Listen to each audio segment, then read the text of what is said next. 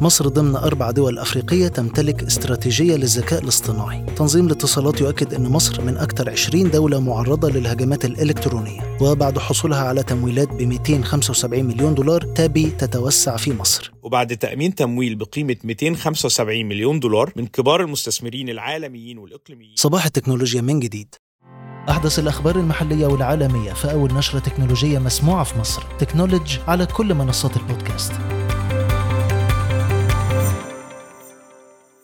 تكنولوج بودكاست برعاية إي فاينانس وإيتيدا كشف مؤشر الذكاء الاصطناعي للدول الأفريقية إن مصر وثلاث دول أخرى فقط في القارة بتمتلك استراتيجية للذكاء الاصطناعي وأكد على بطء الخطوات اللي بتتخذها أفريقيا نحو الاعتماد على تقنيات ال AI أو ال artificial intelligence مقارنة بالاتجاهات العالمية.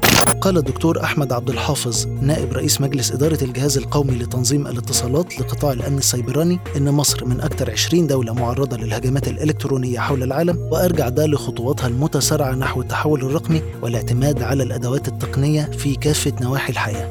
تستهدف شركة رايا للتجارة والتوزيع افتتاح ثلاث فروع جديدة في منطقة الدلتا خلال الربع الأخير من العام الجاري بهدف تحقيق انتشار أكبر خارج القاهرة والإسكندرية ووفقا للرئيس التنفيذي للشركة باسم مجاهد تستثمر الشركة في الفرع الواحد بين 20 إلى 25 مليون جنيه المهندس محمد أمين المدير الإقليمي لشركة ديل تكنولوجيز الشرق الأوسط وليبيا قال إن العالم بيتجه بقوة نحو إتاحة الخدمات التكنولوجية بالاشتراكات محددة المدة technology as a service موضحا إن ديل بتدرس خيار طرح جزء من خدمتها بهذه الطريقة الجديدة مع الأزمات التي تواجه العالم مؤخرا. أطلق مستثمران مصريان صندوق Climate Resilience Fund وهو صندوق استثمار متخصص في المشروعات الداعمه للعمل المناخي والصديقه للبيئة بإجمالي استثمارات 25 مليون دولار 50% منها موجه للمشروعات المصرية و50% الأخرى لمنطقة الشرق الأوسط وأفريقيا. الدكتورة رانيا المشاط وزيرة التعاون الدولي قالت إنه من المنتظر الإعلان عن القائمة القصيرة للشركات الناشئة في مجال تكنولوجيا المناخ والفنانين الرقميين المؤهلين للمراحل النهائية في مسابقة ClimaTech Run 2022 الدولية في الأسبوع الأول من أكتوبر. المسابقة بتأتي في إطار استعدادات الدولة لاستضافة مؤتمر المناخ كوب 27 بالتعاون مع وزارة البيئة والاتصالات وتكنولوجيا المعلومات.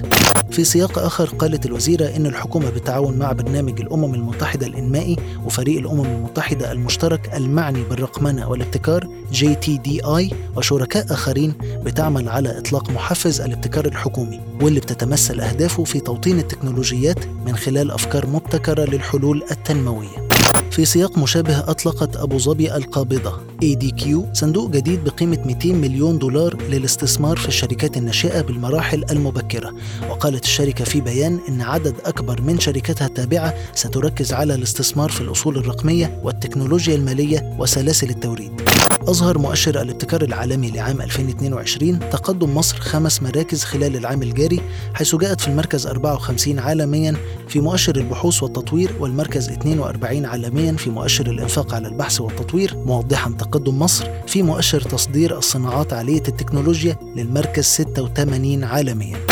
كشف تقرير صادر عن هيئة الرقابة المالية أن إجمالي قيمة التمويل الاستهلاكي بلغ حوالي 16.4 مليار جنيه في الفترة من يناير إلى يوليو الماضي وجاءت الأجهزة الإلكترونية والكهربائية لتستحوذ على الحصة الأكبر من تلك التمويلات بحوالي 38% وقيمة تمويلات 6.2 مليار جنيه وجاءت فاليو في المرتبة الثانية كأكثر شركة مقدمة لخدمات التمويل الاستهلاكي بعد كونتاكت تفاصيل أكثر في graph الحلقة. إلى تابي التي تنوي التوسع في مصر بعد حصولها على تمويل ب 275 مليون دولار. نير عيد أجرت هذا الحوار مع أحمد خليل المدير العام لشركة تابي مصر.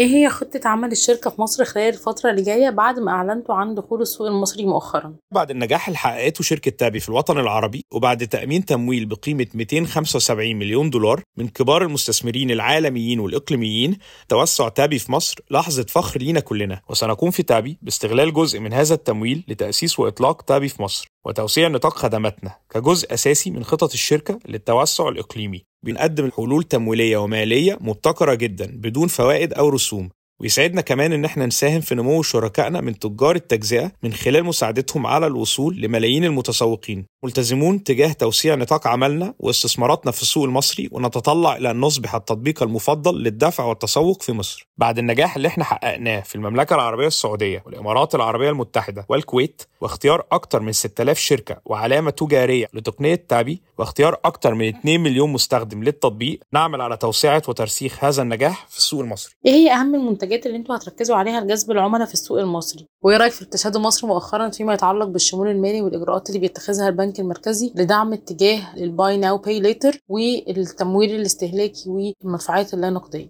إطلاق تابي في مصر امتداد للتطور المستمر في سوق التكنولوجيا المالية والتجارة الإلكترونية في مصر. تابي رائدة في المجال ده في الشرق الأوسط، بتقدم الخدمات دي بمميزات مختلفة عن باقي الشركات. إحنا بنتيح للعملاء الفرصة لتقسيم المدفوعات على أربع دفعات بدون فوائد أو أي رسوم. ده بالتزامن مع انتشار خدمات الدفع الإلكتروني والائتماني في مصر انتشار واسع جدا، بحيث إنها بتمكن العميل إنه يشتري المنتج من المحل أو من المواقع الإلكترونية واستلامها وبعدين يدفع ثمنها بعد كده. طبعا الحلول دي شهدت ارتفاع هائل جدا في الشعبية خاصة خلال فترة انتشار جائحة فيروس كورونا. علشان الخدمة دي بتوفر حلول للدفع بتعزز الشمول المالي من غير أي رسوم أو فوائد على المتسوقين. بنعمل على توفير فرص المتسوقين إن هم يقسموا مشترياتهم على أربع دفعات بدون فوائد أو رسوم والدفعات دي بتكون في خلال مدة أقل من ست شهور. إحنا في تواصل مستمر مع مختلف الجهات لدعم اتجاه الدولة لتطبيق الشمول المالي بالإضافة إلى توجه البنك المركزي نحو رقمنة المدفوعات وتفعيل المجتمع غير النقدي. إيه هي أبرز الشراكات اللي أنتوا مستهدفينها أو اللي دخلتوا فيها فعلا خلال الفترة اللي فاتت؟ وإيه كمان مستهدفاتكم خلال الفترة اللي جاية في موضوع الشراكات؟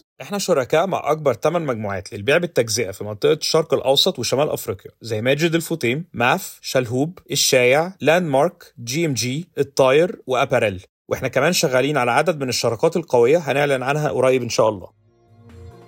توقعت مجموعة داماك العقارية مضاعفة مبيعاتها عبر الإنترنت ثلاث أو أربع مرات بالاستفادة من تكنولوجيا ميتافيرس لتصل إلى 400 مليون درهم شهريا بفضل تلك التكنولوجيات الحديثة مقارنة ب 100 مليون حاليا. كشفت وكالة موديز أن ربع الديون التي تتولى تصنيفها ائتمانيا حول العالم عرضة لمخاطر سيبرانية عالية ورصدت زيادة ملحوظة في المخاطر السيبرانية بمختلف أنحاء العالم وأشارت إلى أن حوالي 20 تريليون دولار من إجمالي ديون بقيمة 80 تريليون دولار بتتولى تصنيفها ائتمانيا عرضة لمخاطر سيبرانية عالية أو عالية جدا. أزمة الطاقة اللي بتواجه القارة الأوروبية من المتوقع أن تلقي بتأثير كبير على سوق المحمول في القارة العجوز حيث أكد عدد كبير من مشغلي الاتصالات في القارة أنه في حالة استمرار الوضع كما هو حاليا. فيما يتعلق بإمدادات مواد الطاقة من المتوقع أن الشركات لن تستطيع تقديم الخدمات في عدد كبير من المناطق بالقارة. المزيد في تقرير مفصل على موقعنا. تراجعت أبل عن خطط لزيادة إنتاج أجهزة آيفون الجديدة هذا العام بعد فشل تحقيق الارتفاع المتوقع في الطلب وتسعى الشركة إلى إنتاج 90 مليون هاتف خلال العام الجاري بما يماثل مستوى العام السابق تقريبا. مارك زوكربيرج الرئيس التنفيذي لميتا قال إن الشركة في اتجاهها لتخفيض عدد العاملين ومستمرة في سياسة وقف التعيينات الجديدة خلال الفترة الحالية. وأخيرا أعلنت شركة جوجل إغلاق خدمة البث السحابي الخاصة بالألعاب Google Stadia في يناير 2023 لأنها لم تلقى إقبال من المستخدمين وتعهدت برد جميع مشتريات الأجهزة والألعاب والإضافات الخاصة ب Stadia بحلول شهر يناير.